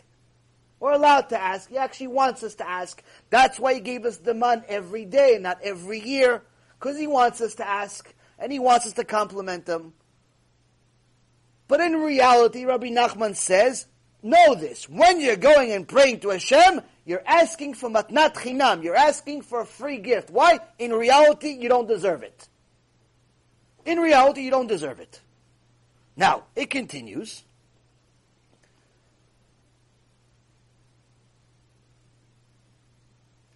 ולא יתלה בזכות עצמו, don't think that you have any zechuyot, any merits, or anything like that. Don't rely on any of your merits.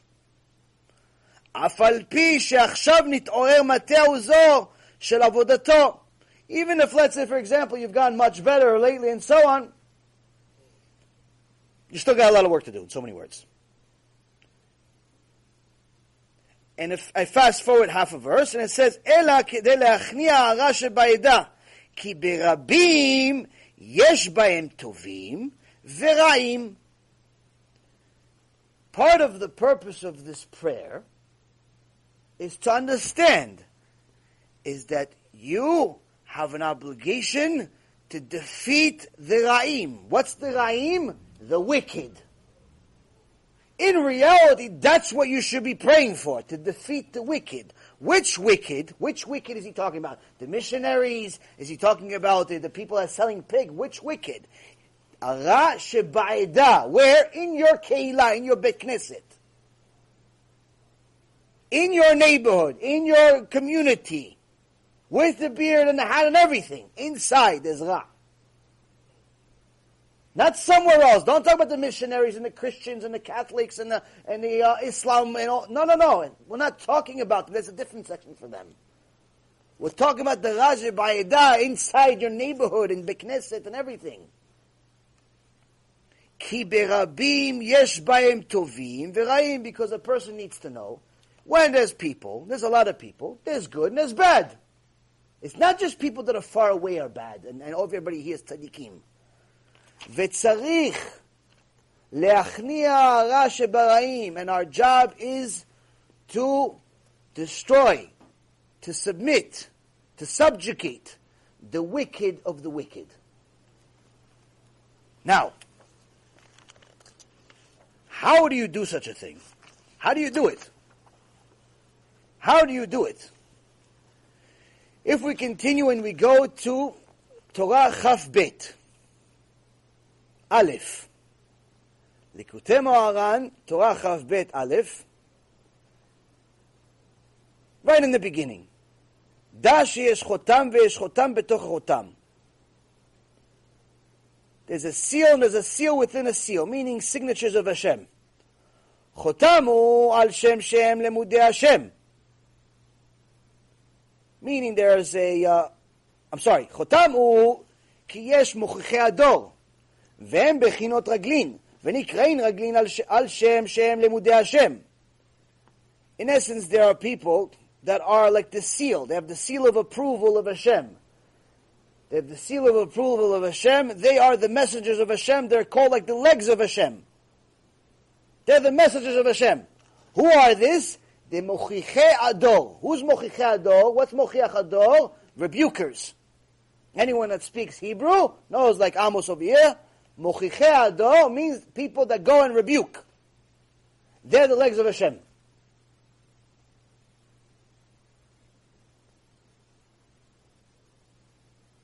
כביכול את השם, שנותנים לו עצות, והם הולכים בשליחותו לישראל, להוכיחם ולהחזירם להשם יתב- להשם יתברך. Who are these people? It's as if Hashem himself is sending messengers that have, he's giving them the message, the advice, and they give him the messages back of what's happening. What's in essence, they are consulting with Hashem. And they're going with his permission to Israel, to Am Israel, to rebuke them in order to return them to Hashem Yitbarach. It doesn't say they go to Eretz Israel, to Israel and tell them, listen, I love you, you're tzaddik, you're tzaddikah, even though you're half naked, even though you're half naked, even though you guys are cheating. No, no, it doesn't say that. It says, how does it, how do you get them to do tshuva? He goes leochicham. He goes to rebuke them. That's how you get people to do tshuva, to rebuke them. Now, where does this sor- source for this Rabbi Nachman uses? Of course, everything has to have a source. Shepirash Rashi, Rashi says it where? On his commentary on Exodus 11. על וכל העם אשר ברגלייך, ההולכים אחר עצתך ועל שם ההליכה שהולכים בשליחותו להוכיח. Rashi says on, on this pasuk in Exodus 11, that when it says and the nation goes by your, in your direction, in essence, these are the people that are the rebukers of Am Yisrael. The rebukers of Am Yisrael are going with the signature of Hashem. They're going with the permission of Hashem. ומגלה להם הדין תורה שנגזר על הדור. And what does Hashem do with these rebukers? How, how do they know what to say? How do they know what to say? מגלה להם דין הדור. Hashem gives them words to say in their mouth because in essence he gives them the message of what is the decree against the generation. According to the laws of the Torah, it's against the generation. הולכים ומוכיחים הדור כדי להחזירם למוטב ולהמתיק הדין. They go and rebuke the generation in order to bring them back to good, in order to sweeten the decree, because right now the decree Hashem Yachem is evil. The decree is a holocaust. The decree is a pogrom Hashem Yachem. The decree is AIDS, cancer, bad things. Every minute, every minute there's bad news. Every second we have bad news. Right before, on the way to the lecture, somebody sent me a message, please pray for this little baby, one month old, fell, broke her head. She actually has a broken skull. One month old. There's no shortage of horrible news. The, the Torah, the five books of Moses, Parashat Bechukotai, Parashat uh, Kitavo, Kitavo is coming up. Kitavo says the deen, the, the decree can get to such a horrible point that the horrible decrees that we had yesterday, we're going to miss them because the ones today we have. Meaning the situation can get so bad, you're going to miss the horrible days of yesterday. Yesterday you got electrocuted. Oh, I miss it. What do you mean you miss it? Today I'm getting drowned. That's how horrible the decree is. Hashem says, I'm going to give the messages to the people that actually are rebuking the nation, what to tell them. Why is it happening? Chilul Shabbat, Chilul Hashem, Chilul this, Chilul that. That's why it's happening. Now, is there a way to do it? Like maybe you should say in a nicer way, more polite, be a little lower, more monotone. Be nice, guys, please. Be nice. Hashem loves you. You're all tzaddikim. No, you should say it, right? So Rabbi Nachman's going to tell us how to do it. ועל שם זה אין בחינת חותם. ואלו הלימודי השם מרבים שלום בעולם. There's a very famous verse that תלמידי חכמים, they bring peace to the world. So how, so Rabbi Nachman says, what does it mean that Talmidei Chachamim bring peace to the world? So does it mean that they say that everybody's tzaddik? That's what people always constantly say. No, Talmidei Chachamim, they bring peace, they bring peace. You yell and scream, and your voice is so scary, and your face is scary, and this is scary. Everybody's scary, scary, scary. It's not, it's not shalom, it's, it's war. Rabbi Nachman's going to tell us what's war and what's peace. He says, what does it mean? Hashem arbim shalom ba'olam. That the, the teachings of Hashem bring peace to the world.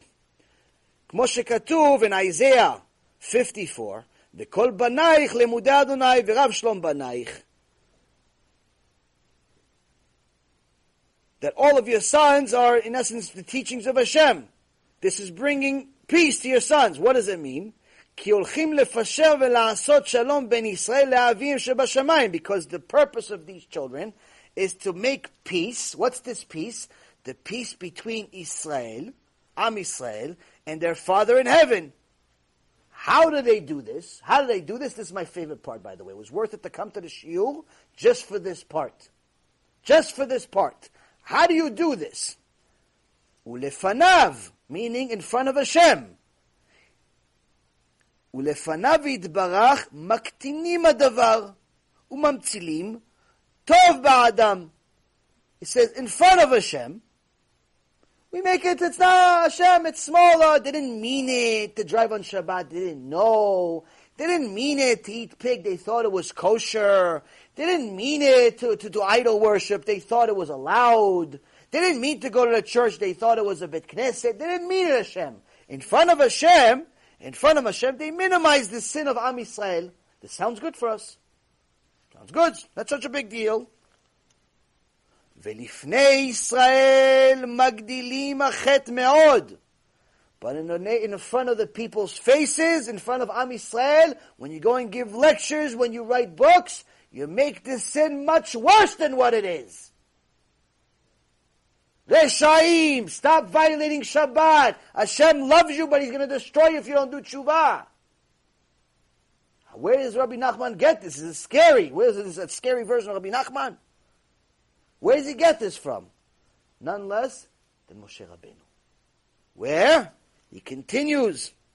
כמו שמצינו אצל משה, שאמר להשם יתברך, just like we found with Moshe, how Moshe did it, Moshe Rabbeinu, who said to Hashem Yitbarach in the book of Exodus 32, Lama pecha be'amecha? Why are you so mad at Hashem? Why are you so mad at Hashem? What's the big deal? Okay, so they idol worshipped. Okay, no, it's people, your kids. No, kids cause trouble, Hashem. Kids cause trouble. They didn't mean it. They thought something else. They thought this. Eh, it's big deal, Hashem. Relax. No. They're your kids after all. Moshe went in front of Hashem, said, come on, Hashem, why are you so mad? Meaning it's not that big of a deal. But then he went to Am Yisrael. He says, Uli Yisrael Amar. What did he say to Israel? In the same place, Atem chatatem chata'a gdola. You made a big sin.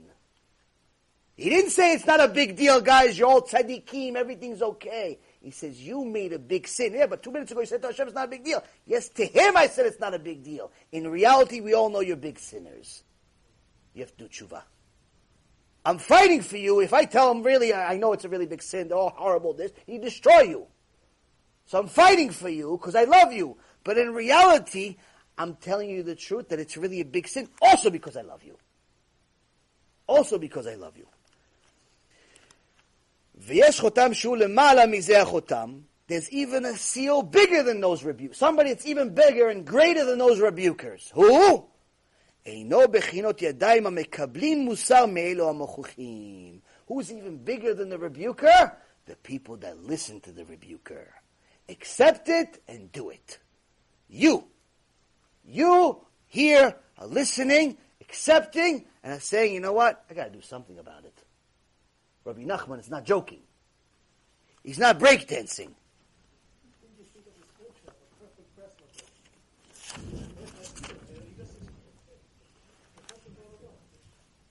So the whole issue also of the people that say, wait a minute, you're really never supposed to be sad. You know, when I think about my sins, it makes me sad, it makes me sad.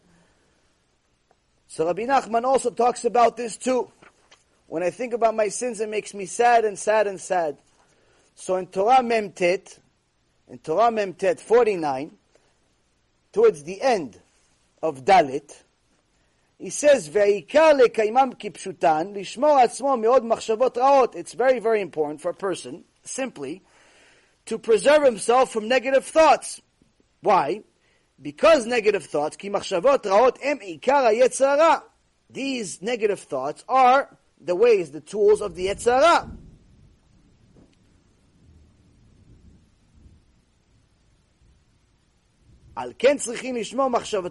So he has to make sure that he only thinks. He's, he's in control of his thoughts. And to force himself to have positive thoughts. Because this is the positive trait. Why? What's the purpose of these positive thoughts? I think I'm good, I think I'm good, I'm thinking it's going to be good. What does it mean to have positive thoughts, negative thoughts? What's the point? What's the, this is the part everybody knows. What's the point of all of it? He says, why? ולזכות לעשות על ידי זה מעשים טובים ומידות טובות וכולי, ולהתפלל בכוונה ולעשות תשובה. What's the point of these positive thoughts? The positive thoughts are meaning positive thoughts to fix our midot, to fix our positive deeds, to have prayer with full kavanah and actual meaning. Why? In order to do tshuva. כי צריכים לעבוד את השם יתברך בהדרגה ובמידה דייקה. Because the way we're supposed to serve Hashem is with specific um, uh, midah daika, like to be very, very precise. Don't just worship Him when you feel like it, wake up when you feel like it, do when you feel like it. No, there's an actual system. You have to follow Him as He said. As He said. And you have to be very precise because you're dealing with the king. You're not dealing with yourself. And the last thought, in the last thought in regards to this, and then we'll move on. For all of those people that say, yeah, but uh, but uh, these negative thoughts, now you're mentioning to me that I have to do tshuva. I'm going to start thinking about all the times that I wasted seed, all the times that I went out with the non-Jews, all the times that I stole, all the times that I did this. All that it makes me very depressed. So what does Rabbi Nachman says about this, being depressed about these negative? Because it's natural. If a person does tshuva, he's going to be depressed. What, is, what does Rabbi Nachman say about depression? Because all the people that talk about Breslov, Breslov, Breslov, be happy, be happy, breakdance, be happy, breakdance, be happy, breakdance. So what do you say about these negative thoughts? Because now I'm thinking about all my sins. In order to do tshuva, you have to think about all your sins. So what is it? What do you think about this? In Torah, Kuf Tet, 109, he says in the beginning, Yesh Rasha kol yamav umit'anech v'na al There's a wicked person his entire life, but then umit'anech v'na. Na, people think na na Nachman. Na na Nachman is just, uh, just a coincidence that it's Rabbi Nachman's uh, uh, name. Na means he feels sorry. There's a wicked person his whole life who starts becoming sorry about his past. V'yesh v'shalom tzaddik meikaro. And there's also, chas v'shalom, God forbid, a righteous person in his core, v'toa al also makes mistakes. Venao mitaneach gamken, and he's also na. He's also sorry. He's also na. What's na? He's also sorry. Yesh. There's two roots here. There's two. There's two people. There's the rasha and then the righteous. Chevel dekdusha kenegdo ketuma chofshit. One has is connect is, is impurity his whole life. The other one has purity his whole life.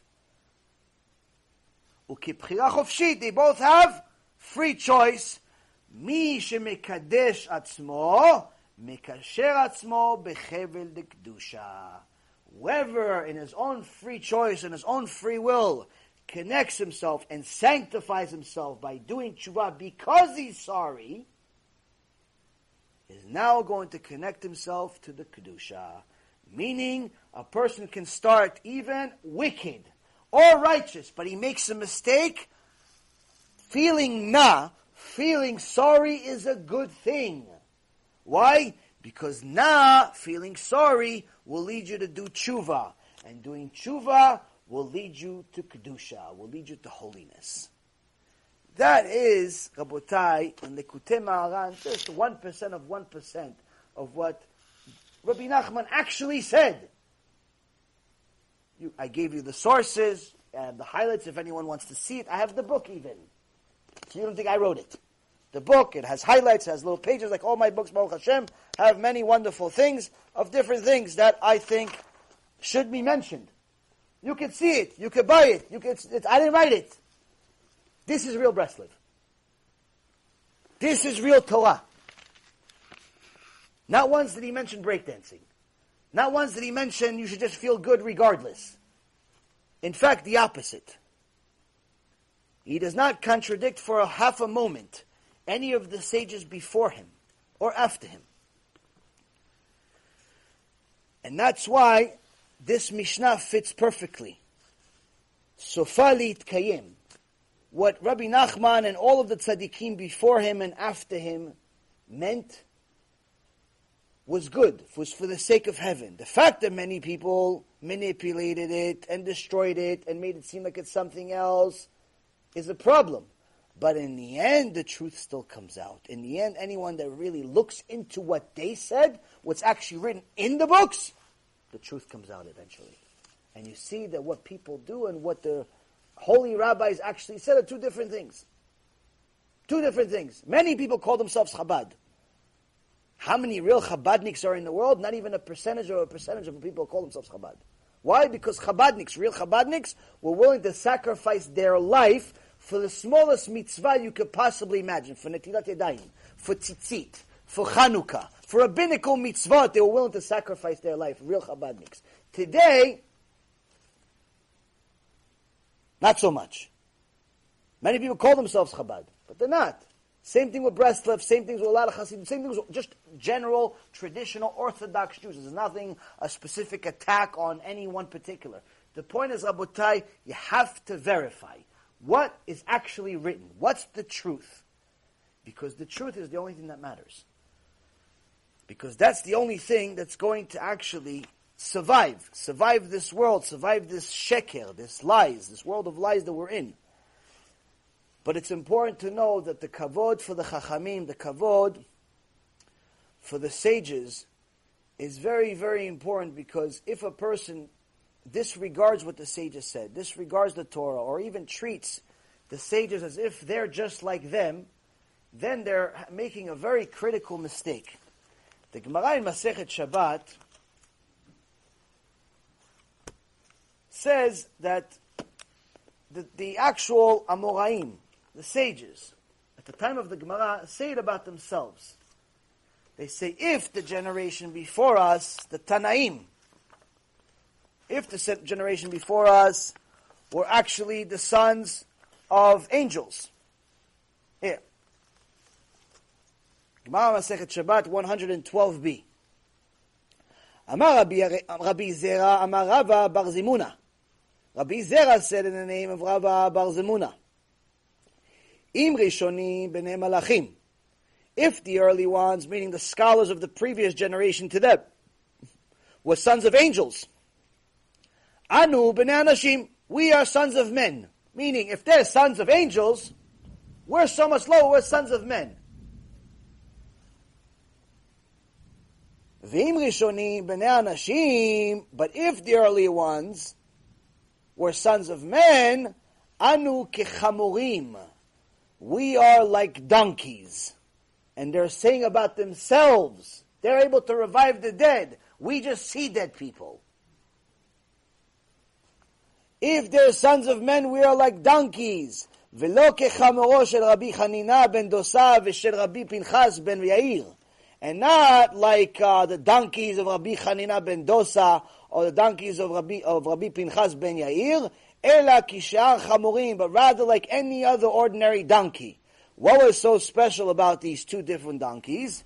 Rabbi Hanina ben Yair's donkey, the uh, the Gemara tells in Masechet Chulin, says that he once, Rabbi Pinchas actually once came by uh, the, uh, was at an inn, and the innkeeper, the guy that was in essence like a hotel of its day, a motel of its day, fed, wanted to feed his donkey, Rabbi Pinchas's donkey, wanted to feed him some food. So wanted to give him some barley. But the donkey didn't want to eat. Why didn't he want to eat? He goes, why, the donkey is not hungry? He just traveled from city to city. A donkey doesn't get hungry? What kind of donkey is this? So, Rabbi Pinchas says, no, my donkey knows that you didn't take maaser from your barley. He doesn't eat untithed food. It's not allowed. So it's against the Torah. The donkey knows if I took maaser, yes. The donkey is a tzaddik. So here the Gemara says, if the previous generation were sons of men were like donkeys, but not even this donkey. Where the regular donkey doesn't know anything. If they say about themselves, they're like donkeys, what are we? So this is not to depress anyone. This is just a reality check. When a person says, I disagree with the sages, they have to understand who are they dealing with. I'm going to give you a story I just heard a couple of times in my life. Each time it shocked me more. There's a very famous sage from the 1800s by the name of Rabbi Aryeh Leib Heller, also known as Ketzot HaChoshen. Was the name of one of his books. In regards to halacha and Shulchan Aruch and so on. And Rabbi Leib, the Ketzot HaChoshen, already when he was a young boy, his father knew this one is special. This boy is special. He was already known as somebody special, very gifted, tzaddik, righteous, smart, everything. I got to send him to go get special learning. Who did he learn with? He went to learn with one of the Gdolei Adol by name of Rabbi, Rabbi Meshulam Igra. Full name, Rabbi Meshulam ben, ben Shimshon Igra. This is in Galicia, and today known as Ukraine. And he learned with him for years. Later on, the Ketzot HaChoshen continued, grew in Torah, grew in mitzvot, grew in Kedusha, and wrote the Ketzot HaChoshen. Wrote first part. First part. What are you going to do first part? You go bring it to your rabbi. Kodarav, look what I wrote. What do you think of it? Is it right? Is it wrong? Do you agree? Do you this? Do you that? So Rabbi Meshulam Igra was such a genius, such a genius. He says, uh, "Tell me, tell me uh, this book. Okay, tell me one chidush. Tell me one thing that you wrote in this book. One, one thing, not the whole thing, not the whole chapter. Just pick anything, just one thing you wrote." So Ketzot HaChoshen says, "I wrote such and such." So Rabbi Meshulam Igra was able to literally enter the mind of the Ktsot HaChoshen and his thinking. He says, ah, so if you wrote this, so probably in the next chapter, this is what you wrote also. And in the next chapter, you wrote this. And in the other chapter before it, you wrote this. Meaning he was able, just from him telling him one thing, to tell him everything he wrote from the beginning of the book to the end of the book. He didn't copy the book, it's his own thoughts. It's his own chidushim. He gave him one chidush, and he was able, the, the, the, Rabbi Meshulam was able to tell him the entire book because he was able to understand his mind of how he arrived at this thought and what he thought next. The Ktsot HaChoshen shattered. For a second, he's like, Kvod Arav, maybe you could just tell me what I'm going to write in the next book ahead of time? Rabbi Meshulam Igra understood he made a mistake. Understood that him showing him that he agrees with his Torah, he likes his thoughts, he appreciates his thoughts, but he made it seem like it was too easy. He made it seem like it was not so special. And he made the Ktsot HaChoshen, maybe, maybe he made, by one sentence, maybe he made it a little weaker. Rabbi Meshulam Igra took on himself Taniyot, fast for the rest of his life until his enti- entire mouth went black. And he promised and vowed to never write another book again himself. Rabbi Meshulam, you have one book that you have. Other than that, never wrote another thing. Why? He says, this is my tshuva. Maybe I disrespected a Talmid Chacham. Yeah, it's your student though. No. Such is the genius of people from 200 years ago. Go show me one person, the smartest secular person on planet Earth, that could do half of what I just said. Half, 10% of what I just said. People, when you say Talmid Chacham, people think, yeah, he probably knows a few things by heart. Yeah, he probably wrote a book. They think Talmid Chacham, they think like a Torah scholar is like a English scholar. It's like a mathematician or a chess player. They have no concept of what a real Talmid Chacham is. What the, this is not genius in human form like you understand it. But at the same token, such is the value of a Talmid Chacham and going against such a person. You go against such a person, what a horrible decree you're bringing on yourself, what a horrible judgment you're bringing on yourself.